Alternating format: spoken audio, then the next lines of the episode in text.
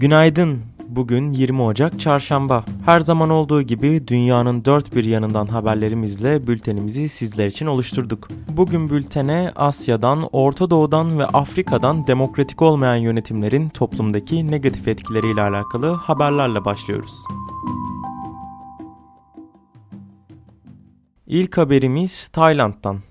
Bangkok Ceza Mahkemesi Anshan isimli bir vatandaşa Facebook ve YouTube'da krala ve monarşiye hakaret içeren bir paylaşımda bulunduğu gerekçesiyle 87 yıl hapis cezası verdi. Yargılama esnasında suçlamaları kabul eden 60 yaşındaki Anshan'a verilen cezada yarı yarıya indirim uygulandı ve nihai durum 43 yıl 6 ay hapsedilmesine karar verilmesiyle sonuçlandı. Davayı takip eden insan hakları aktivisti Sunay Fasuk ise Taylandlı yetkililerin kralın güçlerini frenlemek ve anayasal sınırlar ile çerçevelemek isteyen gençlerin önderliğindeki demokrasi ayaklanmasına karşı verilen bir yanıt olduğunu ifade etti.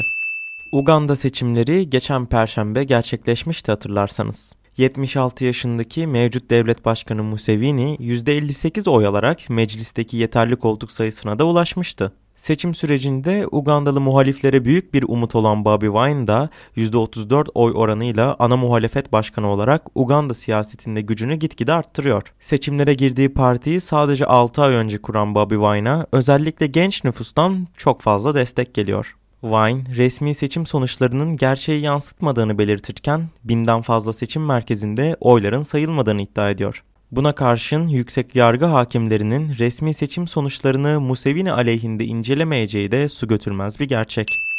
Koronavirüsün ilk günlerinden bu yana turizm sektörü için kapılarını hiçbir zaman kapatmayan Dubai'de vaka sayıları gitgide artıyor. Maskenin kapalı alanlarda zorunlu olmadığı ve kalabalık partilerin yapılabildiği şehirde koronavirüs vakaları bir önceki aya göre 3'e katlandı.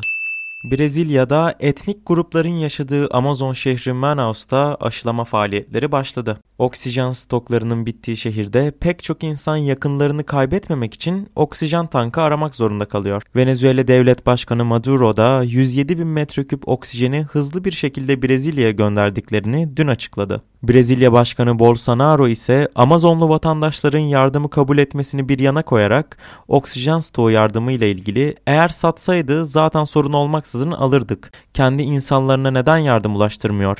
Oradaki askeri ücretle yarım kilo pirinç bile satın alamıyorlar açıklamasında bulundu. Dünya için en önemli sanat eserlerinden biri bulundu. Leonardo da Vinci Okulu'nun önemli replikalarından olan ve iki yıl önce İtalya'da bir katedralden çalınan Salvador Mundi tablosu bir apartman dairesinde bulundu.